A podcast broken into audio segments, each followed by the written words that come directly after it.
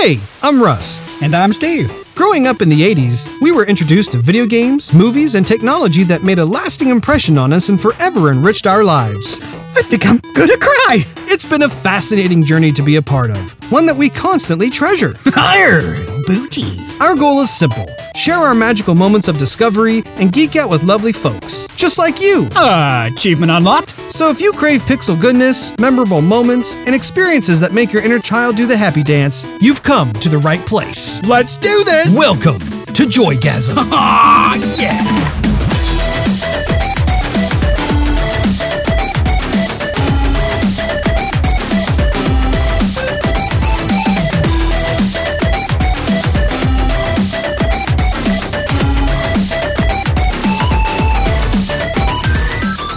What's up, everyone, and welcome back to Joygasm, where we talk about video games, movies, and pop culture. I'm Russ, Xbox Live Toaster 360, and joining me is Steve, Xbox Live Stevovich, as we begin episode 5 the big 5 today on December 9th, 2017.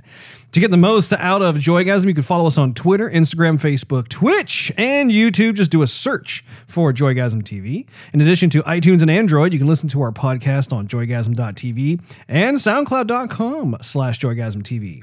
Also, for exclusive access and some pretty sweet goodies, check us out at patreon.com slash joygasm. And no matter which platform you use to enjoy the show, please drop us a subscription, thumbs up, or a review. It helps us to build awareness, which we appreciate oh so very much.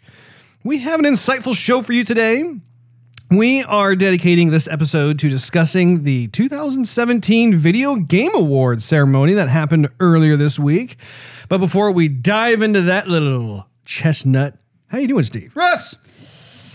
It's uh, getting cold outside, a little nipply, you know? It is. Indeed. It's very titillating of you to say that. Indeed, yes. But I like it. I, you know, I like the cold more than I like the uh, the heat. I am inclined to agree. I am not a fan of, of uh, sweating. Right. And uh, if anyone ever came over to your house, uh, you keep it freezing. So uh, actually, it's colder out. It is finally it's colder outside than it actually is in your house. But throughout the rest of the seasons, uh, it's colder in your house than it is outside. My nose is actually the only kind of uh, victim of the the sudden drop in temperature because I started uh, getting a little bit of the old sniffles the other day, but it's not like a cold. It's more like just blood. it's like the vessels are like, what the heck is going on? Yeah. So- No, when it's cold outside, uh, I. I, I do get a runny nose just because it's like oh, it's cold. Run. Uh huh. Yeah. Uh, so, Russ, Yeah. what have you been playing, huh? What have I been playing? Well, I will tell you, Steve. Oh, tell me. Do tell, Russ. There was hmm. a night upon nights a few nights ago. How about that? I was actually binge playing South Park Stick of Truth. Well, and I had played the game. I started playing it on the Xbox 360 several years ago. I think it was back in like 2014 when it first came out. But I didn't get very far, and it was one of those games that I just kind of forgot about under like the rest of huge them? stack of Yeah, other games. yeah, Yeah, gotcha. yeah, yeah, you know. Went to the pile. Uh huh. And so, but I never, I never forgot about it. I always knew I had it, and I had to get back to it, but I just for whatever reason did not. And so, I was looking at it because I was thinking, well, maybe I'll just um, fire up the Xbox 360. I haven't um, used that system in a while, and I, and I, as far as I'm aware, as far as I know, I think that you can still have achievements get unlocked that apply to your overall gamer score. That's not backwards compatible in the uh, Xbox One yet, there, I don't know.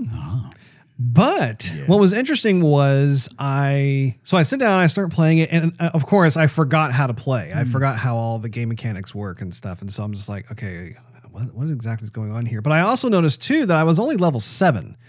And so I was thinking, well, I didn't get very far. I thought I had gotten farther than I actually was. And so I was thinking, well, okay, so I did buy South Park Fractured But Whole. And one of the things that they do is they they throw in Stick of Truth for free when you Oh. when you purchase Fractured But Whole. So I was thinking, you know, okay, this is actually a great opportunity for me to just I'll just start the game over. I wasn't that far along anyway. I'll just start over and play it on my Xbox One. You know, have better performance of the game and everything else. And so I did that and and it was great because then all of a sudden I could really get back into it. That game is so funny. I cannot believe just how well the humor from the show just translates directly into the game, and just of course you controlling a character that you customize and having it, you know, him or her, probably him, fit into um, this world known as South Park. I mean, it, it's just it's a riot all the time, and it, I think the game itself, if you if you were to take away the humor, I don't think it would have been nearly as memorable of a game, just because the gameplay mechanics are pretty standard fare. I mean, there, there's nothing that's reinventing the wheel with the game itself. But it, in terms of using that skin of South Park to just wrap those gameplay mechanics um, inside of that, it's just brilliant. And it's so fun to see Matt Stone and Trey Parker's just very edgy humor coming through. And you can tell they were having fun with like just not only telling an original story with all these beloved characters, but also kind of roasting you as the player from time to time as well, which was uh, immensely satisfying. So ended up beating the game and so I'm ready to go into Fractured but Whole, but I do think I'm probably going to take a little bit of a break just because binge playing like that for like one whole evening, I was just, just cranking through it.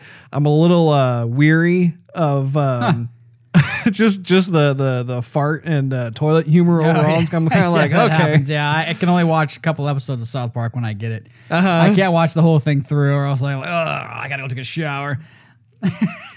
Yeah, no, and, and, like I said, don't get me wrong, it was a really fun game. I'm looking forward to the next one, but I just feel like I need to play, you know, maybe another game or two in the the, the meantime, just to kind of uh, cleanse the palate, if you know what I'm saying. Mm.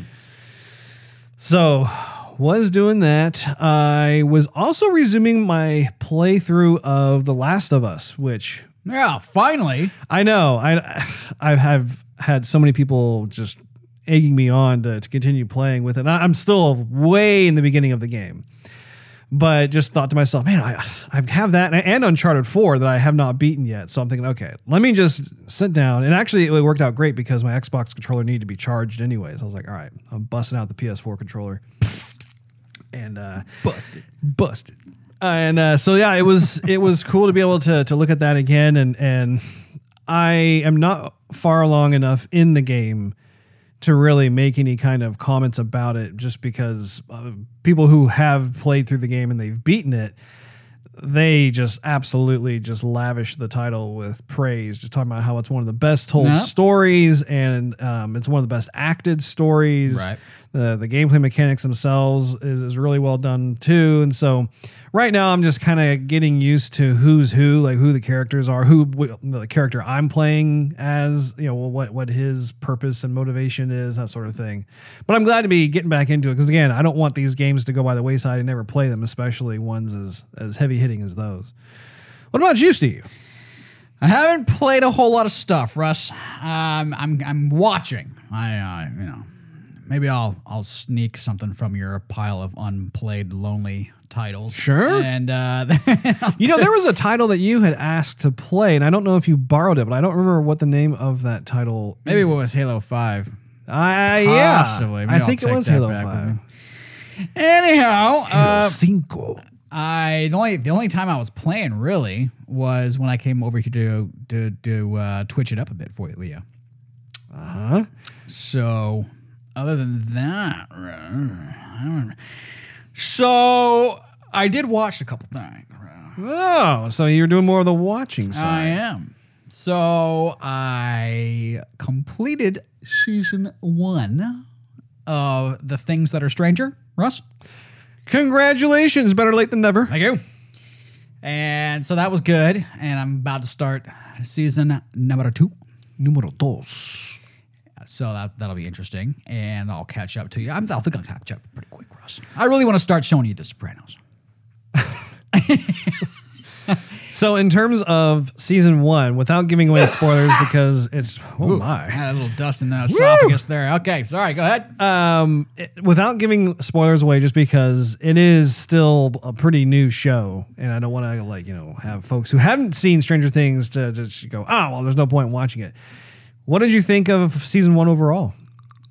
Well, it's it's it's it, I like it. I it has this feeling of being a kid show, but not a kids show. Like there's enough adult acting and and humor and and uh, whatnot going on that a lot of folks between the ages can enjoy it. I think I do like all the, the kids that are playing Uh-huh. in there. I, I I like all their little personalities. They're all very strong and they have a lot of chemistry all together. I, I think I like Dustin the best, even though Dustin is yeah, very popular. Dustin's awesome. Yeah. Um, of course, he's he cusses like a sailor, especially towards the end of the, this season. I'm like, geez, kid. Uh, Yeah, but we all knew a Dustin back in our day. yeah, no doubt. Who cussed like a sailor too? I like the cop. I like the cop a lot. Uh-huh. He's cool. Um, I didn't think that the uh, the the the being in the show should have been too bulletproof or too like hurt prone or, or not not hurt prone. Invulnerable, I believe is the word Maybe for. invulnerable. I mean, Or he was tough. He was bleeding a lot, but you couldn't like kill the thing, and they were like they were Oh, doing a lot to that thing. I mean, good grief. So eleven was awesome. Also, oh yeah. Yeah. it's cool because I, I I have this appreciation with with Netflix of introducing all these new actors and new talent that Right. uh, you know Hollywood seems to kind of replay a lot of these uh, actors that people know, and that, that's fine on Dandy and whatever. But Netflix has a lot of these shows where they go, "Hey, there's a bunch of talent, and we're gonna you know." Display them here and there and everywhere on these shows, and it's totally worth it too. These these people are great. yeah. Uh, so moving on. My girlfriend and I had a, um, how should I put it? A uh, on an online movie watching date. I want. I, I- guess I could call it a Skype date, but it's not a Skype date. Where she got on Netflix and Canada, and they were she was able to stream uh, the movie Passengers, which we are not able to stream here. Uh huh. Uh, but I, I got the DVD in the mail. Okay. You remember the movie Passengers, Russ? Jennifer Lawrence, Chris Pratt? I yeah. Actually, I took the wife to the theater when that was out. Oh, did you? Really? Because you also forgot I was there too. Is this number Oh. four or five that uh, that you forgot I was actually in the room? My goodness! I hope I You- didn't. you were there? I hope I didn't pay for my ticket. I, of all these times that you that that you forgot I was there, I hope you actually paid for me. Yeah, that'd be the only way I could forgive you. Good grief! Because we saw it in IMAX. Again? We had, who's that guy He's sitting so close to us? He's kind of following us to the to the car too. Who's that guy? Quick, grab the pepper spray. Can I get a ride home with you guys? yeah, Don't leave me here. oh man, my mind is so shot when it comes to that. Gosh, I'm sorry. Why is he eating our popcorn? Good grief. He keeps talking Man. So I remember walking out of the theater with with you and uh, your uh, your wifey wife, mm-hmm. and you guys thought the movie was okay. I, I like the movie. I, I like the movie. Okay. And so I, I got it again and I watched it with the girlfriend and she liked it. And then I actually showed it to her parents Wow. and they liked it. So it it's I discovered a trend here. I think they did a great job in the movie, Russ. I really do. I think they didn't go overboard with uh, with the space CGI, uh, but they they they spent a lot of time with the, the beauty of, of space. And I liked Chris Pratt's and Jennifer Lawrence's characters that they were acting. They didn't try and, and grandstand anywhere through the film. They just acted like normal people within the story. Oh sure. I liked the the, the, the soundtrack, Russ. It was beautiful. You seem very moved by I, this. I, I, I, I've seen it now like four times. I like it. well, good, good for you. I like the movie, Russ. I think it's I'm good- happy I think for it's- you. It could be a good date film, you know. Uh, anyhow, oh, by the way, for, any, for anybody who's a fan of Kimmel, not to be confused with Kibble, but Kimmel. I don't watch. a Hmm. Are you talking Jimmy Kimmel? Live? yeah, yeah. I don't watch a whole lot of Kimmel, Russ. but he did have Man Crush Chris Pratt fill in for him. He did. I saw that last night. and it was actually very very entertaining like he could do this on the norm if he ever starts starts getting tired of hollywood he like owned it he did. yeah he had a lot of fun and uh, he interviewed margot robbie Yeah. and uh, the whole episode was actually uh, I don't want to. like I said, I don't watch a whole lot of Kimmel, but I mean, if that was what the show was, I'd Yeah. tune in like Yeah. totally. So anyway, let's see. Did I watch anything else? Oh, one thing I noticed on Netflix was I haven't watched it yet, but now available to stream. Aw. GOTG two. Guardians of the Galaxy two. Really? They put it available to stream. So I don't think Disney's. I don't know what Disney's removing off Netflix or if that whole thing has happened yet. Because uh, Disney's head is constantly on the Yeah. swivel. You never know what they're going to do next. Uh, the- a bobblehead. what are we going to do now? Huh? yeah. you want to play that? no, you can't. Oh, maybe you can. I love all this power and responsibility. I'm not sure what he will. Who put this mouse in charge? Pay that thing too much. I never know if I'm supposed to play something or not. First they give it to us, then they take it away, and they give it to us again. I just want a paycheck. so, uh, let's see it. Oh, and then I watched Citizen 4. Citizen Quattro. I see. I, I was on the Snowden binge, and so I decided to watch the actual documentary. Uh-huh. And that's very eye opening, very interesting. Uh, nobody knows who Snowden is. Take a little look at that. Nice. Find out some factoids. Very interesting. Huh. So short and sweet, just like me. That's all I uh, I watched, Russ. Well, let's segue into the SNES The topic of the day. No, I'm just kidding. class. No, no, get ahead of yourself there. Now let's talk about the SNES Classic giveaway. So the last episode we had to do a redraw. Uh, because the first person who was the winner never came forward to claim their prize, and so um, this past week we were waiting for the second person and uh, that person also never came forward. So we are now going to redraw for a third time. Hopefully third time is the charm. And i believe steve has the honor of seeing who it is that won. Take it away steve. Okay. I drew uh Polly. oh man my eardrums Did that distort a little bit there, Rob? a little bit little I just wanted to grab people's attention. teensy weensy I just want to get some attention, you know, and make sure people know that Polly, P A W L W E, Polly, Twitter handle at SRW168. So, Polly, get in touch with us. Send us your uh, your your information where you want this uh, bad boy sent to. and what exactly did he win steve I'm, I'm getting to that, Russ. Oh, oh, I'm sorry. I'm getting to that, Russ. I'm excited. Yeah. i'm over here with bated I- I- breath First things first, we need to know contact information. We need to know that's very true YouTube handle. Very true. You know what I'm saying? And why, why, why exactly you know- do we you need know, when the you- YouTube handle? When you do house cleaning, I never interrupted you, Russ. And we're doing some house cleaning here. I'm just doing a little bit of dusting, and and, and you're wanting to hurt me up. I am so sorry, Steve. Please continue. What did you ask me? I'm sorry, I, I went into. I was there. simply curious why it is that we have to check the YouTube handle. Well, Russ, it's the uh the it, it's it's it's it's it's it's it's the uh the rules of the contest. Mm-hmm. And we have uh, some stuff put in place. Uh, we can't you know send be, we can't be sending stuff all over the world just for no reason. Russ. And Yeah. what exactly were those rules, Steve? Uh, they have to retweet us on uh, Twitter, and they have to uh, subscribe to us on YouTube. Very well. And they have to follow us on Twitter as well. Indeed.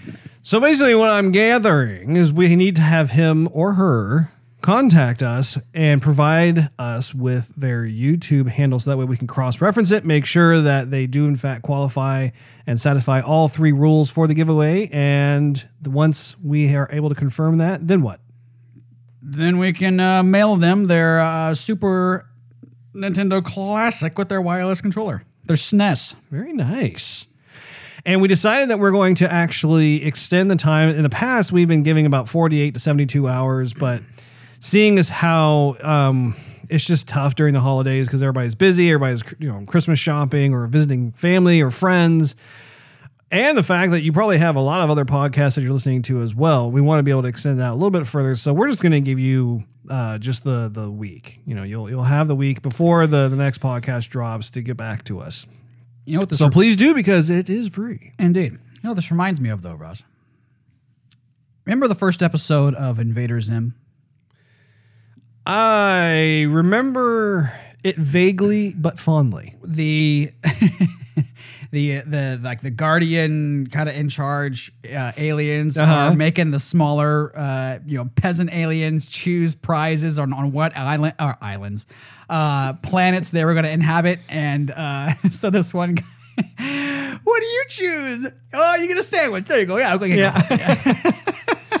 or like someone, or there was another prize. Who's like, "Who wants this one?" And someone said, "Me." And he like throws it, and he goes, "Pshaw." you get to inhabit the planet of Zork or whatever that was with, Yeah. with the the man eating whatever rats or whatever that was Yeah. Oh yeah.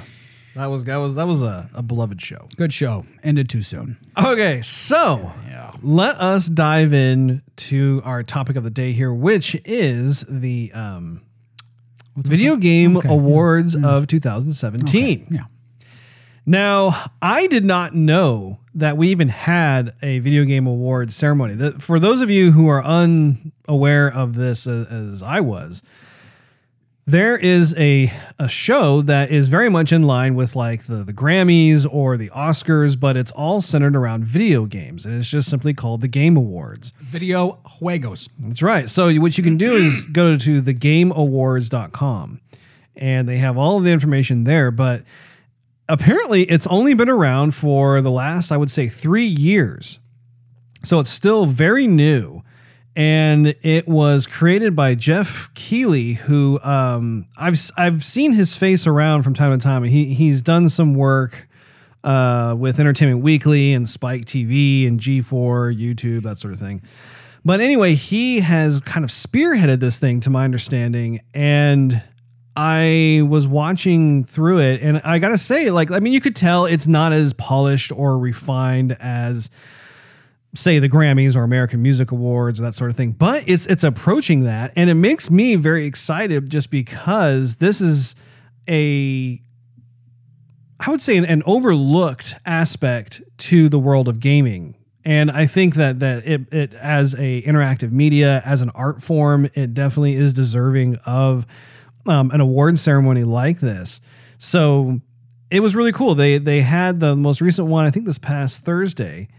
And it's crazy. I mean, like like they have like the trophies that they they hand out are, are pretty sweet looking. It was um I don't know if you know this, Steve, but the trophies themselves are designed by Weta Workshop. It's Peter Jackson's company. sweet Yeah. Um, so and and then they also have an advisory board that consists of people who are like CEOs of Activision, of AMD. Uh, you have uh, folks like Phil Spencer from Microsoft. There's um, Reggie from Nintendo, Rockstar Games.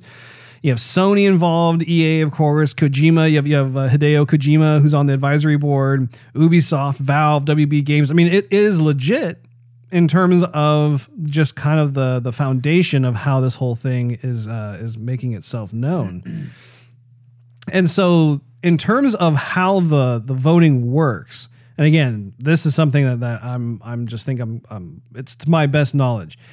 I believe it is similar to that of like MTV's People Choice Awards, um, where it's more of the fans. The fans are the ones who actually vote on the different contenders for each category.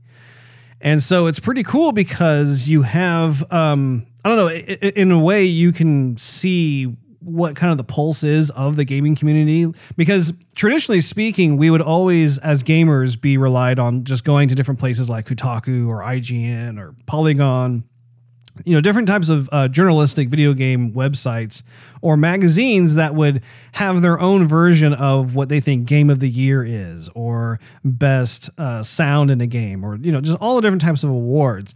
And so then it would really shape a lot of the gaming community's conscience towards uh, or really consciousness of just who's successful and who's not as successful That's a lot of power. I mean, if you stop to think about it, those different um, outlets, I mean, that that is um, a tremendous amount of influence that they can have over the success or failure of any given title, and especially when it comes to that. Um, you know that that really translates into dollars as well because it pushes people's um, expectations of just which systems have the best games and so on and so forth. So I, you know, needless to say, I did not vote. I had no idea um, about this until just this past week. I, I, I believe Steve probably did not uh, do any kind of voting either. No. No. Um, but having said that, we will both be involved with it next year because this is actually uh, really a fun thing. And what was nice too is that it's not limited to just focusing on the different games that have come out during the year. They're also making a, a point to include different types of influencers within the gaming sphere. So like, like they had some some awards for um, more some of the the popular YouTube or, or Twitch gamers. So like um, there was this one guy, Doctor Disrespect, who really I've heard of him, yeah. yeah, um, he he really won big. Um, not only with this particular ceremony, but I think there was another one too that's kind of similar. So anyway, uh, congrats to him for for being able to to get up there and, and, and build awareness of just who he is and and just the the channel that he's been building his brand off as a result. It's pretty cool they recognize the Twitch uh, folks because though I've looked into that. There, some of these folks who are on Twitch, they are doing it all day, All day long. and everyone who goes to work on on a regular basis, like yeah, you have eight to nine hours. Well, you're, I mean, and someone might think, well, you're playing a video game, but still, you got to sit there, Right. inside. You can't move. You have to like constantly look back and forth to, to greet people who are entering your show. Right. And it takes a lot of attention, and at some point, you do need a break. You do. I mean, it, part of it is a lot of work.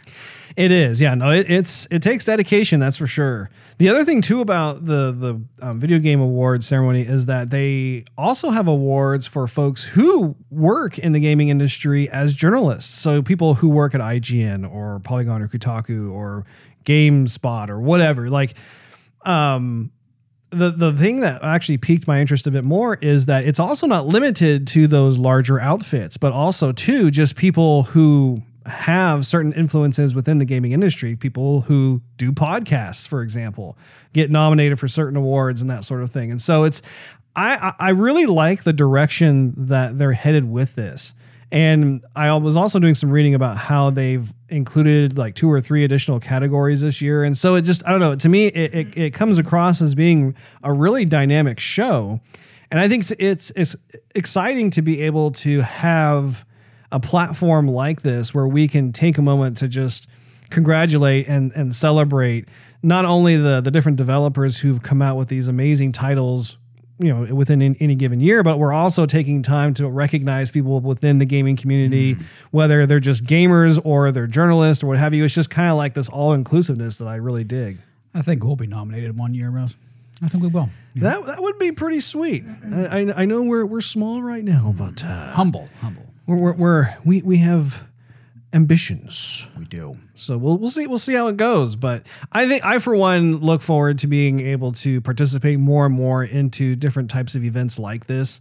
Be able to get to know some of the other folks uh, who have been able to to really push themselves and as as a result build up their brand, build up their notoriety, and just you know if for nothing else like their method of having fun is contagious, and so they're being able to stand up and be recognized for. It. I think that's really cool. So there are an absolute ton of different categories that I would like to try and get through with you. And uh, ideally, what I like to do is just just you know talk about each category, um, talk about the different titles that were in there, um, whether they won versus um, you know just just um, having different runners up. And what I, I can tell you right off the bat is that there are several titles that I don't think either one of us have played, and because of the fact that they were nominated, we've got a lot of playing to do, son. I don't doubt it, Red. So to kick things off here, game of the year. Um, the game of the year, according to the Game Awards here, uh, was The Legend of Zelda: Breath of the Wild. smells wild. Uh, it smells like something. smells like salmon. anyway, this is a game. Actually, what's really funny, I popped that game into my Switch and uh, I just barely just started playing it. But um, that's besides the point. Anyway, I knew you couldn't get away from those bows and arrows, Rose. I know I, I am loving. it. I'm telling you, 2017 is the year of the bow and arrow, as it uh, applies to video games. Ouch.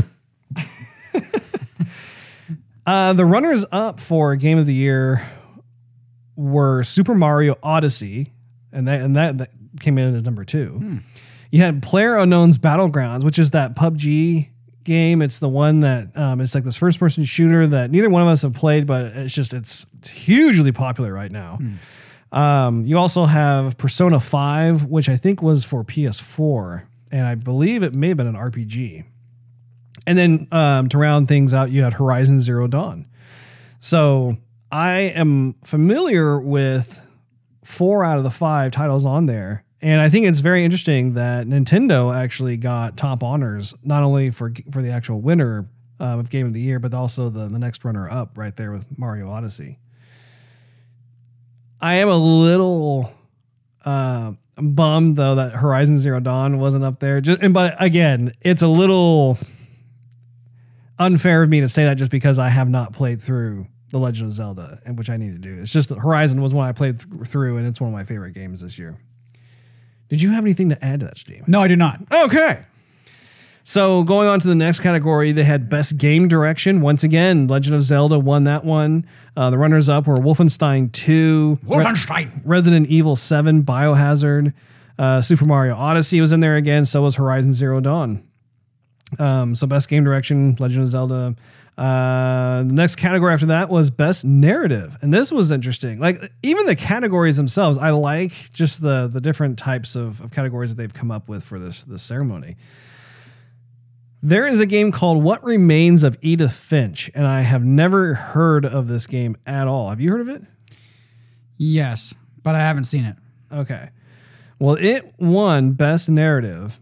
You have um, NieR Automata, which actually is a game that I want to pick up. That looks really, really cool. And it was designed and developed by uh, Platinum Games and published by Square Enix. And I think it's only for PS4. I mean, I need to, to get that. But anyway, you have that one. You had Hellblade. That was another game that I'm currently playing through. Um, was a runner up. You had Wolfenstein 2 and Horizon Zero Dawn. So actually, when it comes to best narrative, I have played three out of the five titles that made it up to the top. Hmm, good for you, Russ. Yeah. Good for you. Best art direction. Who do you think won best art direction, Steve? Hmm. Hellblade. No. Actually, in fact, Hellblade wasn't even a runner up. Oh, my bad. Let me guess Mario Odyssey. Nope. Or Horizon Zero Dawn. Nope. Or Zelda. Nope. Wolfenschlagen. Nope. This is actually pretty fun. the winner of best art direction. South Park. no. Okay. Cuphead. Ah, yes. Yeah. That one deserves it. Uh, Uh-huh. That one's got that. That's perfect. Why didn't I think of freaking Cuphead? Good grief. Yep, Cuphead won Best Art Direction, and then the runners up were uh, Destiny 2. Destiny You did have The Legend of Zelda, uh, Persona, ah, okay, was close. Persona 5 again, Okay. and Horizon Zero Dawn. I forgot Persona. But I see, I mentioned Horizon also. Okay, so I'm, I was partly there. Uh-huh, but I, I just got a kick out of it just because that is a game that you and I love to play, and we get so irritated with. But we've always loved Ah, the art yeah. direction of that game. Yeah. Seriously, one of the most unique. Okay, so next category is best score slash music for outstanding music, inclusive of score, original song, and or licensed soundtrack. Could also be Cuphead. Because that guy's got has great music in it too. It did have great music, um, and it was a runner up. Ah. Um, but NieR Automata, actually, once again, that that uh, RPG, and I, and I apologize if I'm not pronouncing it correctly, but Automata. they they they were the winner for uh, best score music. Destiny Two was in there. Destiny Two actually had some some pretty good stuff in there, if I recall correctly. It, although it, there wasn't enough of it, I think that the stuff they did have was good, but I felt like it was a little bare bones. Of course, Legend of Zelda, Super Mario Odyssey, Persona 5 were all um, in there as well for best score slash music. I'm trying to think of other titles. You know, I'm actually surprised that Horizon Zero Dawn what didn't make it into the the final running because they had actually had a lot of uh, good music in there. Can you think of any games that you've played this year that warrant a bit of uh, a all the nod? ga- all the games that I've been playing are like from 2016. So still, Fair enough. Uh, let's see here. the, the Witcher. The Witcher's great music. Oh, Russ, I'm telling you what. Yeah. Actually, I think it won an award last year too. It won quite a bit. Best audio design. So this is recognizing the best in game audio and sound design.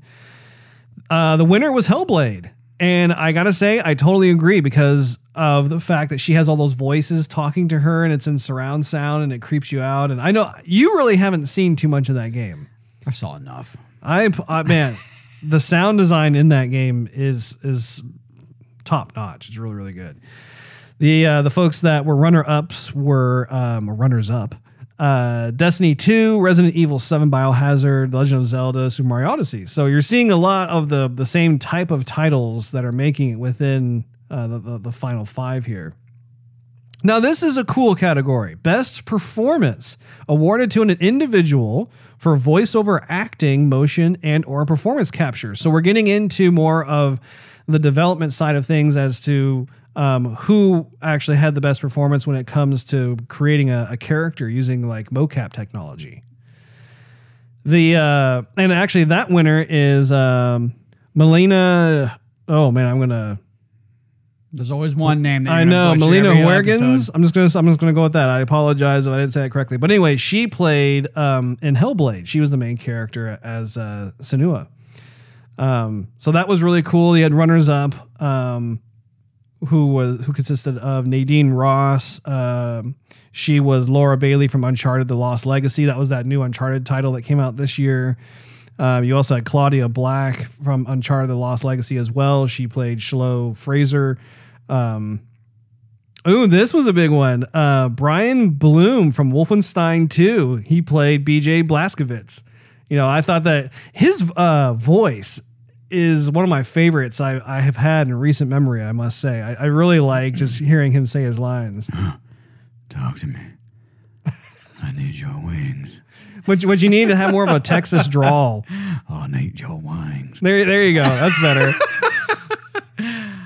Um, and of course, Ashly Burch from Horizon Zero Dawn as Aloy. I really did like a lot of, of her voice acting in that as well. So a lot of uh, uh, this, these are the type of categories where I start to really get into, be, just because these are the folks who really bring these these characters to life. Games for impact. So this is for a thought-provoking game with a profound pro-social meaning or message. Pretty pretty deep category. I would here, say huh? so, Russ.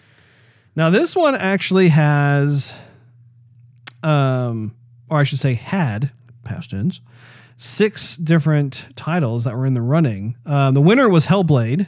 And I think once again, just because I've played that game, it's like, yeah, that's this this fits perfectly within that. But they also had Please Knock on My Door.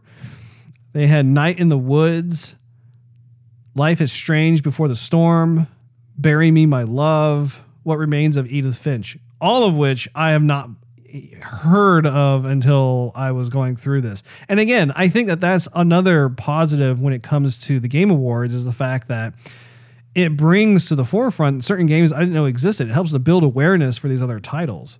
Just like we like to do here on Joygasm, Russ. Yeah. Build awareness. Okay, another really cool category. It's called Best Ongoing Game. So the the idea behind it is that it's awarded to a game for outstanding development of ongoing content that evolves the player experience over time. So, So, like DLC. yeah, Yeah. yeah, or, or yeah, it's, it's basically like like um, any kind of game that that it's it's not like like the game comes out and it's done and then you have kind of this this bell curve where you have this ramping up period of popularity and then it drops off. It's like it's a game that is Like Overwatch. exactly, There you go. and they won. I knew it. well, So- I mean- well, I mean, they've had a ton of great content coming out throughout the year. We've talked Oh, yeah. quite a bit about it. So Well, and I think it's a new trend that ultimately is happening within um, the gaming industry, right? Is like there, you have a lot of the, these top publishers and developers who are in this new area of like, okay, we don't want to just drop a title and have that be it, and then just let it die off and then work on the next title. Like, how can we elongate or how how can we um, increase the longevity of people playing this title over multiple years? And I think it's it's great. I think that um, you're absolutely right that Blizzard has done a masterful job of just keeping their gamers engaged with Overwatch and just ultimately happy with just the sheer amount of content that they've pumped out, whether it's for a, a holiday or there's some sort of event going on. So uh, there were some others that were runners up that included Warframe, which I've once again never heard of Warframe. Uh, there was Rainbow Six Siege, uh, Grand Theft Auto Online. That was a big one. I no doubt it. You also had Destiny 2, which honestly, Destiny 2, they're really, to my knowledge, I mean, they, they've come out with like one or two Yeah. Kind of DLC Right. expansion pack kind of stuff, but it's it's not on the same level. No, I would say Grand Theft Auto is way on the level. I mean, I think they've they've had for sure two, if not three. I think they have this. They're on their third one now. I Yeah. think. Yeah. Oh, and the other thing too, did we ever talk about the amount of money that I think we have? We that did. GTA has made, and, it, and it's a direct result of the fact that they've just been so supportive of that game, just the community itself. Yeah. And of course, Player Un- Unknown's Battlegrounds uh, rounds that out. I would would have thought that GTA would have been neck and neck with Overwatch just because they have such a dedicated fan base. Right. Maybe they were. Maybe it was a hard decision. Maybe Maybe. maybe maybe, somebody had to pay someone else off for us. Are you telling me the awards are political? anyway, moving on. Uh, best mobile game. Bit Heroes. No, there are no bit heroes to be found. But anyway, for the best game playable on a dedicated mobile device goes to Monument Valley 2. You also had Fire Emblem Heroes Super Mario Run, which I actually have played. Uh, Old Man's Journey and Hidden Folks rounding that category out. Best handheld game for the best game playable on a dedicated portable gaming system. Winner goes to Metroid Samus Returns. Metroid. There is also Poochy and Yoshi's Woolly World, Monster Hunter Stories, Ever Oasis, and Fire Emblem Echoes Shadow of Valentia. So, yeah, I, I really haven't been playing a whole lot of the old handheld market. I've been kind of out of that for a while. Um, the next category is Best VR Game. Uh, the winner goes to Resident Evil 7 Biohazard. They also had Super Hot VR and Star Trek Bridge Crew, as well as Lone Echo and Farpoint, all of which I have, I've heard of Super Hot, but I have not. Well, yeah, I heard about Star Trek Bridge Crew too. Okay. I still think you need to play Resident Evil 7. Maybe we should uh, throw that in there instead of Evil Within Two. Sure. Maybe perhaps. It's whatever you want to do, Steve. so let's see here. Uh, best action game went to Wolfenstein 2. All right. All right. Definitely a great game. Uh, Prey, Nioh, and Destiny 2, and Cuphead rounded out best action game. But I'm glad it went to Wolfenstein 2. I I, I give that a. An A Thumbs up. plus. Yeah. Yeah, there you go. Let's see. Best action adventure game, Legend of Zelda, winner. You also had Uncharted, The Lost Legacy, Assassin's Creed Origins, Mario Odyssey, and Horizon Zero Dawn, rounding out the best action slash adventure game category. Uh, best role playing game was Persona 5. Um, South Park, The Fractured But Whole was actually uh, runner up. Cool. Uh, you also had Final Fantasy 15, Divinity Original Sin 2, and NieR Automata rounding that out. So, pretty interesting grouping of role playing games this year, RPGs. Best fighting game. Tekken 7. No, that was a runner up. Who do you think won the best fighting games? Dude? Um, Injustice 2. you are correct. Indeed. Which I, I gotta say, I'm pretty happy about. Good for you, Russ. Uh huh. That game, uh, it's one of the best fighting games I played in years. You said that plenty of times. Oh, that Justice game. 2. Oh, that game. Ah. Well, in addition to Tekken 7, you also had uh, Nidhogg 2, you had Marvel vs. Capcom Infinite, and ARMS rounding that category out. Best family game goes to Super Mario Odyssey. Uh, the other titles rounding that one was Splatoon 2, Sonic Mania, Mario and Rabbids, Mario Kart 8. My gosh, how many Mario games is in this? You could tell. I mean, it's so funny. Like Mario is such a family game. I mean, look at this. There were three titles out of the five that were in Best Family Game, and of course, Splatoon 2 is another Nintendo title. That is funny. Sonic Mania was like the one title that wasn't, I think, developed by uh, Nintendo. That's a Sega title, but at, at the same time, you know, Sonic Mania, I think, is probably available on the Switch anyway. Best strategy game, once again, Mario. Man, you see, you're seeing this thing Good happening. I mean. Nintendo is really just uh, making out like a bandit at this award ceremony. Um, let's see. For best strategy game, the runners up were XCOM 2, Tooth and Tail, Total War, Warhammer 2, and Halo Wars 2. Out of all those titles, I only played Halo Wars 2. Uh, best sports racing game. Who do you think won that? Can't be Forza because, uh, well, I guess it could be Forza 7. You are correct. Yeah. huh. Uh, let's see. They beat out Project Cars 2, Pro Evolution Soccer 2018, NBA 2K18, GT Sport, and FIFA 18. FIFA. Uh, let's see here. I'm gonna sneeze. Oh, nice. Right all over the computer. Woo! Remember when I was slinging cell phones? I uh, FIFA would come out and tons of people would come in and buy FIFA. Pretty popular game, and a good music too. Sometimes the demo would come on the Xbox uh, uh, little station they had going on, and I was like, "Yeah, play that music. Turn it up. I need some of that."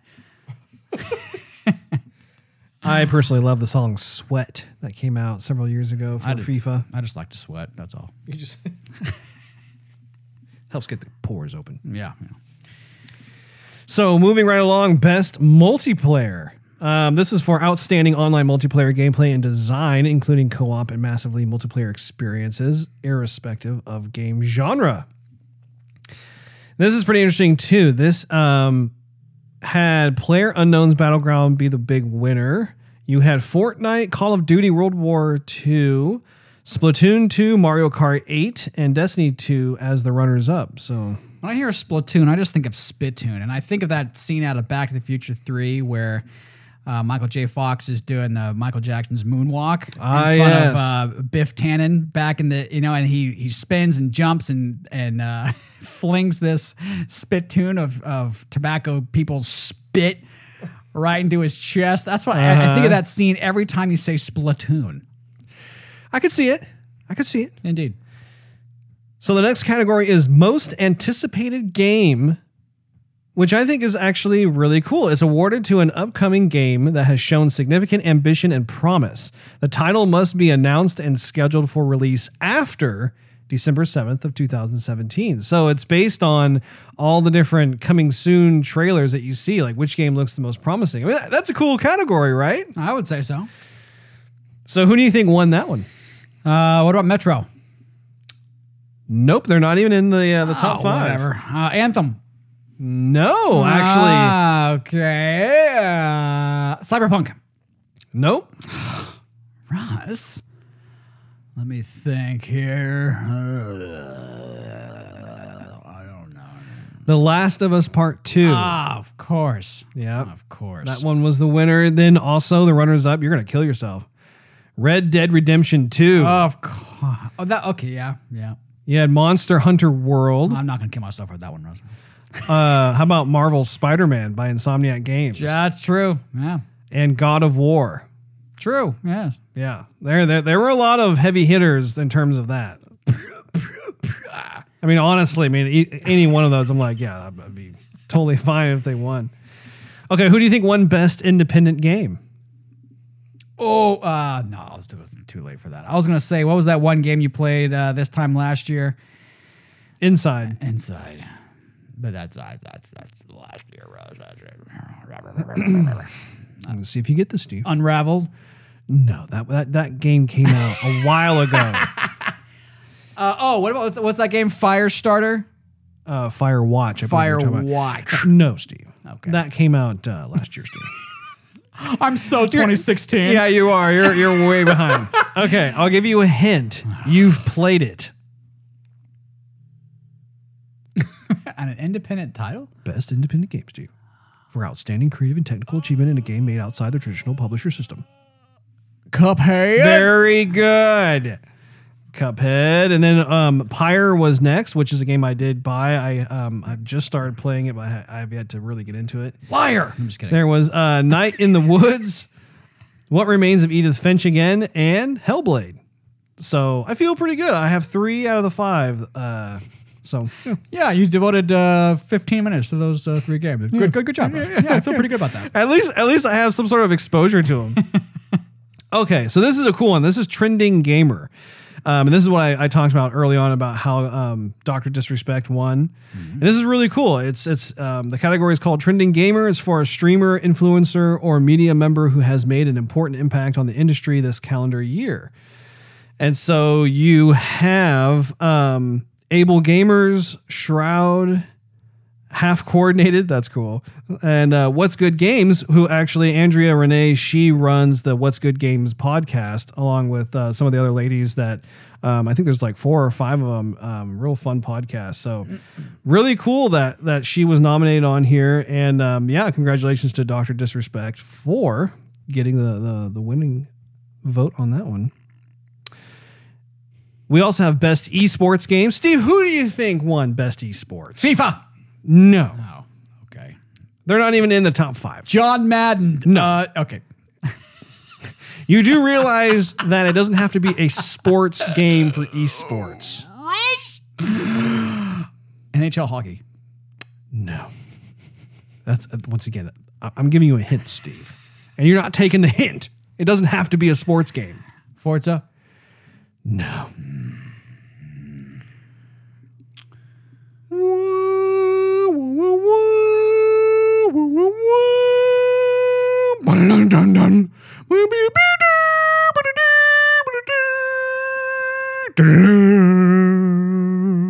Oh, come on. I just wanted you to draw that out. Yeah, Yeah, uh-huh. yeah, yeah. I was going to start chiming in with you. what is it, Steve? Overwatch. Very good. Okay. So yeah, Overwatch did win best esports game. Um, they had some actually a lot of heavy hitters for this category. You had Rocket League, which is super fun. You had Le- um, League of Legends, another super fun game. Legends of Uh, Dota 2 and. Counter Strike Global Offensive. that one's still wow. Yeah. Okay. So let's Ah. see. They also had best esports player Russ, you know, I, something dawned on me. as opposed to uh, sunsetted on you. Yeah. Uh, something in Horizon uh, dawned on me. Uh, you never played the topic of the day music. That's true. It's because there are a lot of categories to get through, Steve, and I want to make sure we hit Okay. as many as possible. I'm just saying, I'm paying attention. I'm proud of you, Steve. Here, here's your uh, cookie. Thank you. So let's see. Let's keep going down here. Oh, what? So what do you think the best debut for an indie game went to? It's recognizing a new independent studio that released its first game in 2017. Cuphead. Very good. Damn, Yeah. you're getting on to this. I'm proud of you. I'm picking up what you're throwing down. Studio MDHR. Yeah, you smell it. I'm stepping in? Yeah. Uh, I, so wouldn't, yeah, I wouldn't have smelt it if you didn't step in it. a big congratulations, something or other. I think what I'm trying to go for is a big congratulations and salutations. to Studio MDHR. Seriously, one of my favorite games of the year. Awesome work, guys and girls. Uh, let's see. You had Slime Rancher, Mr. Shifty, Hollow Knight, and Golf Story round out the uh, the round. The man, I cannot talk. Rounded out the Knights of the Round Table. Rounded out the runners up for best debut indie game. So let's see here. Now this is interesting. They have a category called best Chinese game. And What? th- this is a fan voted award to recognize the most popular game in China. All right. Uh, let's see. The winner was JX3HD. How do you pronounce that, Russ? That, that's literally that, that's what it's what it is. JX3HD. It's by Kingsoft Corporation. Uh, let's see. You also had Monument Valley 2. You had Gumballs, Icey, and King of Glory. Um, Monument Valley 2 was by US. It's like Ustwo, I think it is. Gumball was uh, QC Play Limited, and Icey was by Fanta Blade Network. King of Glory was by TiMi Studio Group. So those were the runners up for that. But that's interesting. You could see how like China's really starting to get into the game. No pun intended. so yeah, I mean overall, um, a lot of really cool categories. I, I for one am going to be looking forward to watching this year after year, and I, I'm sure the production values will continue to increase um, as the the show gains more notoriety, as they're able to to build awareness of what it is that they're doing. One of the observations I have for this is the fact that Microsoft was basically nowhere to be found in this. Do you realize this? I mean, with the exception of Forza 7, there really w- w- like was not any other type of opportunity or or game that Wake up. Microsoft! Smack to the face. Well, I think I think it goes into um, the dialogue that we were having after this year's E3 Microsoft press conference about just okay, are they truly engaged? Are they plugged in the way they've been in the past, or are they starting to kind of go off the rails and go down some rabbit hole that they shouldn't be doing? Because if you think about it, Nintendo was like the, the big winner of the night they they went home with the most amount of um, awards, which is saying something considering the fact that like you know Nintendo before the Switch came out, the, their last system was the Wii U, which was just this. Let's just face it, it was a crappy system. It was not very good. And a lot of people were wondering if Nintendo was going to bow out of the hardware business as a result and become maybe a software only publisher or something to that effect and Nintendo really has been this this big turnaround story in terms of of the Nintendo Switch coming out as um, just a really cool console that has been able to get into the collective psyche of the gamers, where it's like it's kind of the quote unquote other system that you own.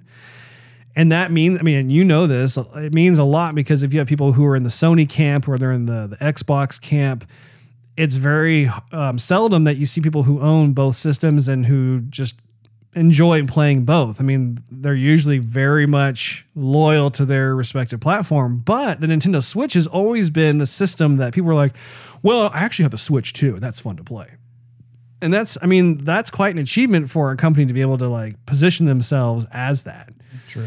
Not only was the system a big success, but then um, you have the Legend of Zelda that came out that like blew everybody away, got a perfect 10 from a lot of different places like IGN um, and Kotaku, that sort of thing. Um, and then later on the same year, you also had Mario Odyssey come out, also got a perfect 10. And people are just like, whoa, what is this? And then, you know, they had smaller titles like Splatoon 2, which also was a lot of fun. You had Mario Kart, that sort of thing.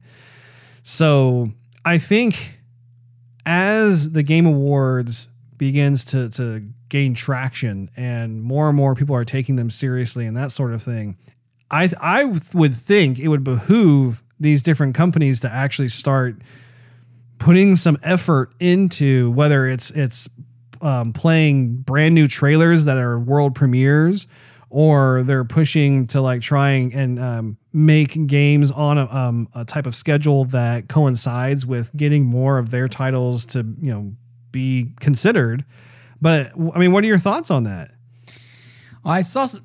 Excuse me. Yeah. Why don't you ask me a question when I have phlegm in my throat, Russ? Yeah. What do you think of that? So, one one thing that keeps echoing in my brain here, Russ, is that with the uh, Switch, there's not a whole lot of games coming out, but the games that are out for it are really, really good. Mm-hmm. Which kind of goes to show they're going for maybe the quality over quantity approach. and that's something that nintendo That that tone in Yeah, that's something that Nintendo has been doing now for multiple console generations, starting with the Wii. They they have gone from really having this waterfall of games to more of a trickle, but by doing that, every time or most times that they have a game that is released is really high quality. Continue, Steve. Anyway, uh, yeah, thanks. So back to one of your other points, uh, Russ, about uh, having the the Switch be the reserve system. I think it might be a good play with uh, with Nintendo because, as you said, you either are a PlayStation guy or you're a, you're a Microsoft guy, but you rarely both, Russ. You know, you rarely both play uh, both sides of the field, or you know what I'm saying. Mm-hmm. But you can buy the Xbox, you can buy the PlayStation, and you and the Switch can be like your reserve. Well, it's not. I wouldn't even You say it's the know? reserve. It's more. It's more of the other system. Well, it's it's the reserve. Well, no, the reserve or the word reserve means like. Well, in the event that my PlayStation or Xbox doesn't work, and then I'll play it. Like, no, they're gonna play this system.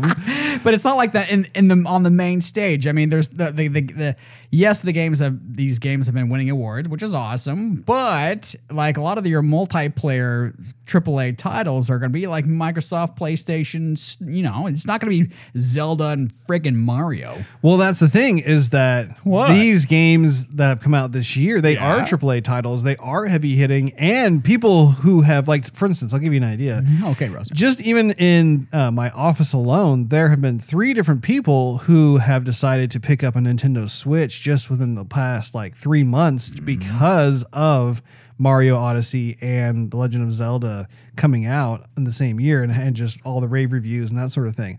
That's a big deal because the system itself, I believe it costs like 350 to 400 bucks. And that's not counting a game. That's just that's just the system itself. So if you if you figure But those aren't those aren't multiplayer games though. no, they're not multiplayer. That's what I'm saying. That's what I'm saying. Right? But- AAA multiplayer games. Once you're done with those, or you want to give them a rest, you're going to go play your Switch. oh, I see what you're or, saying. or, you- or if you complete these huge, you know, sagas and you just want to, you know, play something lighthearted, you're gonna play with Yoshi for crying out loud. well, I mean, the, the, that's one of the big things about Legend of Zelda hmm. is that apparently it's like a hundred hour plus game. I mean, it's a very much involved action RPG. There you go. So I think that overall, I think that it's it's been a wonderful positioning that Nintendo has been able to do for itself in hmm. terms of having the gamers be open to buying their system, buying their games, as opposed to being walled off, which is what typically a lot of these these gamers do. That they're just loyal to like one system and that's Yeah. it. You made another point about the trailers launching on this platform, Russ. Uh huh. And I, even though I'm you know cool with it, I'm at the same time thinking I think it's maybe not the right time. You know, I mean the trailers are like more of a E3 sort of dealio, not like uh, games that we're celebrating this year. You know, Well, I don't know if I agree. I think that traditionally speaking, we've been conditioned as gamers to expect all the trailers and all the announcements to be uh, during the whole E3 press briefings and stuff. And I think what we're seeing is an opportunity to be able to expand beyond just E3 and have additional announcements be made simply because the industry itself has gotten larger and larger. I mean, we talk all the time about how we're in this golden age of gaming where there are so many titles that are coming mm-hmm. out for each system.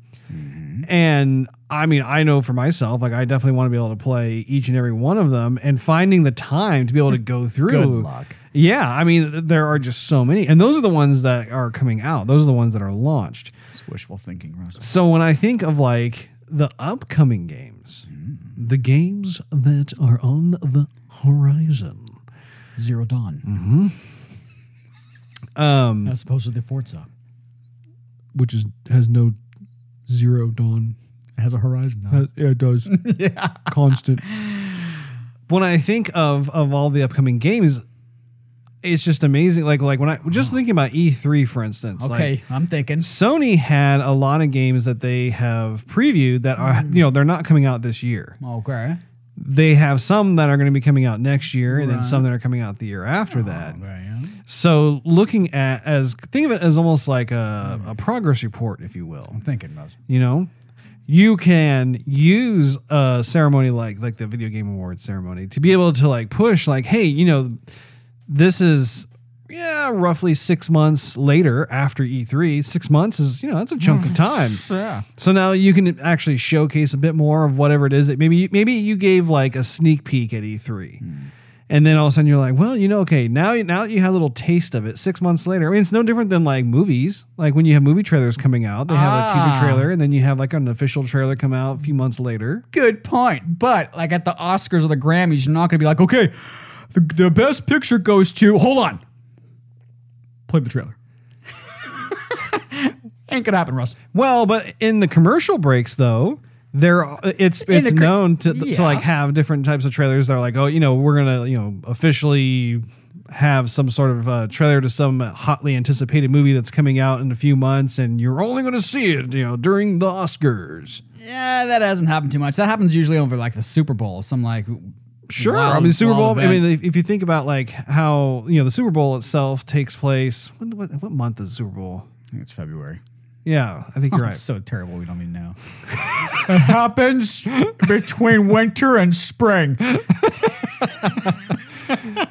But I mean, even aside, like to give you an idea, um, Disney dropped one, one of their latest Star Wars trailers just during a regular football game. Mm-hmm.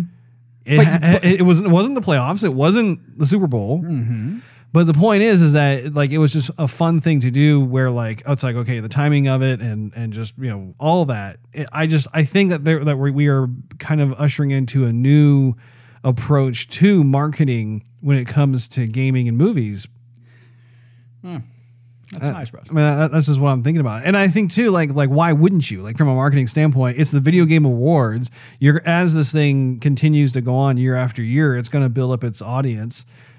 It's a perfect opportunity to be able to like maybe either drop uh like an updated trailer to something that people were really excited about during E3 or maybe you as a developer intentionally stay away from E3. Like like you you don't make your your announcements known there and instead you wait for the big drop for something like this because there's not as much competition that's like trying to fight for the spotlight. Ah?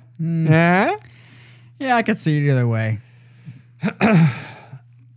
Speaking of the trailers, they actually had oh, he's holding a finger. Or what they could do is announce it ahead of time, so that they uh, they say, know, hey, you know, Rockstar is coming out with the latest trailer for Red Dead uh, or GTA. You know, so you'll have more people to tune in, perhaps. Oh yeah, I mean To the show. Get the hype machine going, of course. Yeah, there, there's a lot of that, and I think uh, once again that because this show is so new, I mm. think it's kind of the wild west in the sense that people are still don't quite know what to do with it, and so they're beginning to experiment, and I think that that's a really good thing because, like I said, I mean, I for one don't want to have to only wait until E3 to get all these great big releases, and see the other thing too is there are other conferences such as PAX or even like like- Gamescom. Yeah, Gamescom, or even with with Sony. You know, Sony um, is also having their own kind of a conference that they're they're pushing stuff with,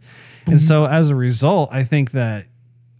I mean, it's, it's just a great opportunity to be able to get like like a, like a constant little sprinkling of uh, trailer goodness. Speaking of trailers during this thing, um, one of the the biggest ones was an update to Hideo Kojima's Death Stranding, and um, Let's put this us uh, to uh, Death Standing, it's- I think it's hard for Death to um, stand. but they can, it can strand because you're dead. like you're, you have strands of death. Yeah, Mhm.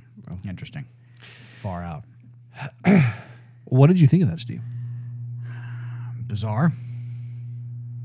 I uh, don't know what the premise is really. Uh, there's, uh, there's, uh, there's a baby grow, growing in the guy's throat or something like that. I don't know what in the world.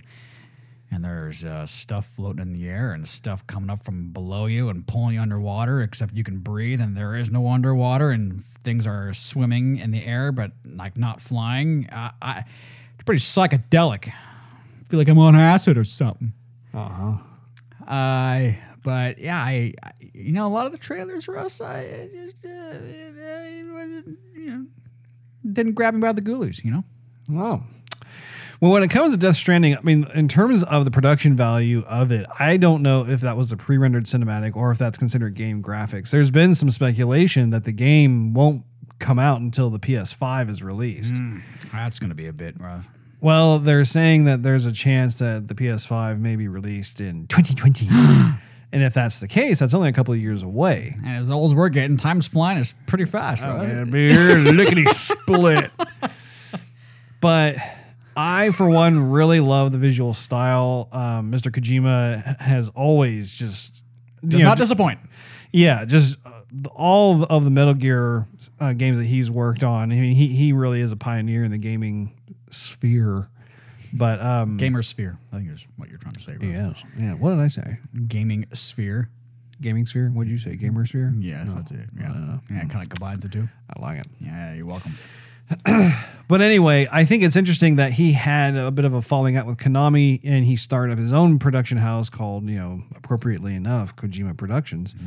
Smack you in the face, Konami. Oh well, well, and I think that now that he has his own production studio, he has been able to kind of uh, do away with some of the the creative shackles that Konami were, was uh, keeping on him, and so I'm very curious to see how this game comes out. Um, I, it's just amazing the visuals itself, and like you said, I mean, it, it is kind of confusing. There's there's not like a, a, a very clear cut plot as to what's happening. I mean, it just it looks as though there obviously there's some sort of supernatural entity of some sort, and it's causing them like I, I don't know if like they're they're going between worlds or they're transporting between different like realities or dimensions or something. It just you could tell that that um, they're having a lot of fun with more of the abstract. And I think that he's trying to use that as a vehicle to be able to, to tell this this story in particular. But plenty of visuals that I mean that that, that make. Uh, I'll, I'll say this, if for nothing else, I mean I personally was captivated watching that latest trailer because I'm just like I don't know what is happening, but I don't know what's happening, but I, I, love it. I, I can't stop watching it. I'm just like, what the heck is going on? And of course, you know, seeing Norman Reedus in there, I mean, is, is, is super cool. yeah, I, I, Super I haven't cool. I haven't jumped on that boat yet, Rose, but I will. Now, were there any other games that had trailers that caught your eye? The only one, one and only, that caught my eye was the uh, was the Metro. Okay, what did you think of that? I thought it looked interesting. Um, I mean, we saw uh, a trailer for it during E3, and you and I both liked it, right? This one didn't seem as polished as the Yeah. trailer we saw, so maybe this one was not Xbox One enhanced. Didn't have the Scorpio treatment. I don't know. But it didn't look as good. It still looked interesting though. It has that Half Lifey kind of feel to it. It didn't look nearly as cool Yeah. as E3. I think Yeah. that there was some smoke and mirror action going on during E3. Because looking at that, I'm just like, uh, like, okay, well, I mean, we'll see what happens. Yeah. But the rest of the trailers, I it, they uh, they I wasn't too stoked about them. what about Soul Calibur 6? Mm, I didn't see that one. Soul Calibur oh. six, six. 6. I went through. a bu- I went through like a half hour of trailers, and I didn't see no Soul Calibur six. Rose. Hmm. Soul Calibur 6. Hmm. Sophitia in all of her glory right there. Mm-hmm. Definitely glory. Man. So apparently you have not seen every trailer. Maybe I didn't see all of them, Rose. Well, anyway, I am excited about that because I'm a big Soul Calibur fan. you haven't played any of them for like five years. That's great, bro. I Yeah, yeah, I'm right. Gotta go. I know I bought Soul Calibur 4. I don't know if I bought Soul Calibur 5. You didn't. Um, we'll have to check my gaming library. But no, I'm uh, looking forward to this because it has been a long time, and it looks like, at least from the trailer, my hope is is that they're going back to the basics because there was one Soul Calibur in particular that their whole approach to the gameplay mechanics was just bizarre. They kind of abandoned what the game was about, and they did this other thing, and I was just like, ah, I'm not liking this at all. I'm not digging it. So hopefully they will have fixed that. I just want to see the the what is how, what was it called when the characters uh, demonstrate their martial arts. Um, they give you they, they give you a demo like they Right, little character demo. yeah those are awesome. I'm sure it'll be back. Did you watch the Dreams trailer? Uh, I think I did yes. I, f- I forgot what a lot of these titles were, but I saw a bunch of hodgepodgey trailers and I just wasn't really stoked. Did you watch the God of War gameplay trailer there, Steve? No, I did not. Well, I do believe it's difficult for you to uh, comment on this segment, seeing as how it doesn't seem like you've seen a whole lot here. Did you watch the Detroit one, Steve? Yes. Okay, what did you think of Detroit? Eh, I, I could pass on that one. Yeah, that one itself for me, I was I don't know, I'm on the fence about. I think that it, there there are certain aspects of the story that I think are intriguing, Yeah. but it's definitely not a game where I'm like, oh man, I can't wait to play that. I can't wait to put that one in the pile. Yeah, exactly. I'm never gonna let that go. Nor should you, Steve. now you did see the trailer for Wipeout. I did, yeah. Well, PlayStation VR. Yeah, uh, what do you think of that? I, I I think the idea is cool. I don't think it looks as cool as I would like it to, especially on PlayStation Pro. I haven't played Wipeout in a few years, and the last time I did play it, it felt very arcade and not as inertia like as the original Wipeout for PlayStation One. Yeah, Uh, the weapons didn't have that uh, punch to them, and and uh, it just felt very arcade. Kind of. I'll, I'll wait, Russ. I'll wait.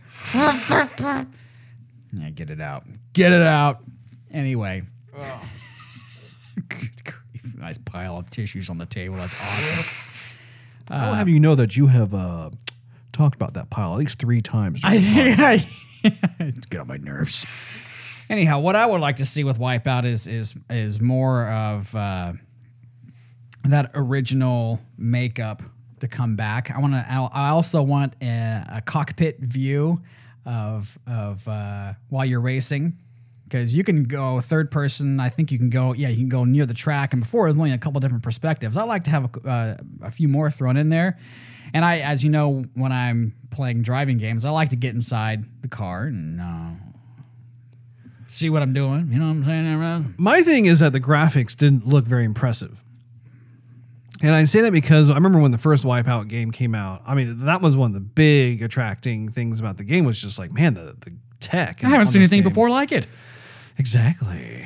And but like looking at, at the the new one here, I'm thinking, man, these graphics just don't. I mean, they look dated, and they don't look like they're pushing anything. And especially when you're dealing with a futuristic racer like Wipeout, especially one that like kind of like prided itself on having kind of that that really Next high level. end next level look. Yeah. That is the the thing that was kind of disappointing for me. I think.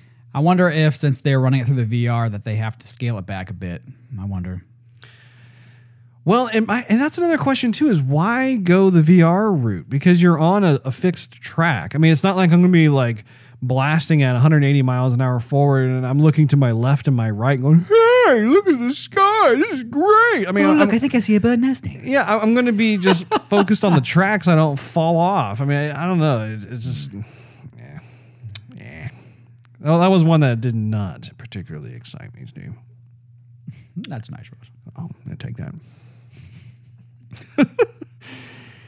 So Yeah. there were some other trailers and whatnot, but um, honestly, I think that they're uh, eh, nothing that that we were really going crazy about. I think for me personally, so like I said, seeing that Death Stranding trailer that was a high point for me. Um, seeing Soul Calibur six also was was really cool. I'm glad to see that they're making another one, and they're using the Unreal four engine for that game too, which is cool. Yeah. Unreal is always a good thing. Um, but yeah, when in terms of just getting back to the different companies and um, who won which awards, that sort of thing, I think Nintendo was certainly the big winner. I think Sony also um, came away with uh, quite a few of the uh, proverbial trophies. But really, I mean, Microsoft only really had Forza 7. And when you think about also just the different trailers that were there, I think that they, the only one they were really kind of pushing was Sea of Thieves. And even that one is like, eh, why? Like, where, Right. where, where is the first party support? Where is the first party content that normally, you know, you would see some heavy hitters and there's just, there just aren't any. And that may have been a point of mine too, which is if you're going to have an award show, we're going to have the best of the best. You better have a very good trailer if you're going to show a trailer. So if you're gonna already show something that we've already seen at E3, okay, cool, but it's nothing uh, very very surprising. I mean, it's still cool, but if you're gonna show something world premiere and it's only something that's so so, different, it might not be the right time to even show it. Like And let, it- let's say, sorry, let's say they held off the Spider-Man trailer for PlayStation from E3 and they decided to put it with the 2017 Game Awards. Uh-huh. That would have been cool. Everyone would have looked at that thinking, okay, we're celebrating the best of the best right now with awards. And then this game comes on when everyone goes crazy about it. You know, that would have been something I think decent to play. Yeah, and I think that that that just plays right into what we were talking about earlier, which is just that this you know this award show has only been around for three years, and each year I think it gets a little bit better, a little bit better. People are starting to understand that it exists. The audience is growing, that sort of thing. So I think there probably will be more of that. And really, I mean, that's what Mr. Kojima did with Death Stranding was that he purposely did not um, you know, sh- show the the same trailer that he had shown earlier and that sort of thing. And even at E3, uh, he was really not very forthcoming with a lot of information. So it's really cool because now people are. It, it, actually, it serves two purposes, and, and and they're both intertwined with each other in the sense that now people are talking about the latest trailer of Death Stranding, and as a byproduct, they're also talking about where it was shown, which was during the Game Awards. You know, on, on that you know same token, people are going to see the Game Awards or talking about it, and then all of a sudden, as a result of watching the Game Awards, now they're talking about Death Stranding. So it's it's it's, it's really cool how like both of those just the, the relationships just really help each other out.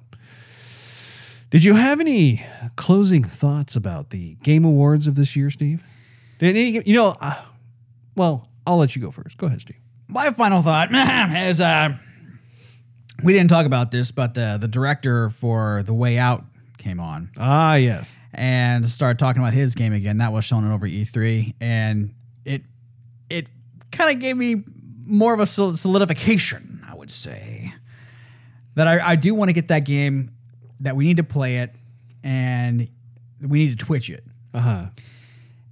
They they they played a clip of him talking about the game and how passionate the guy already is, and throughout the the, the awards show, people were mentioning about you know, the loot boxes and, Yeah. and microtransactions. That's that's bad taste in people's mouth.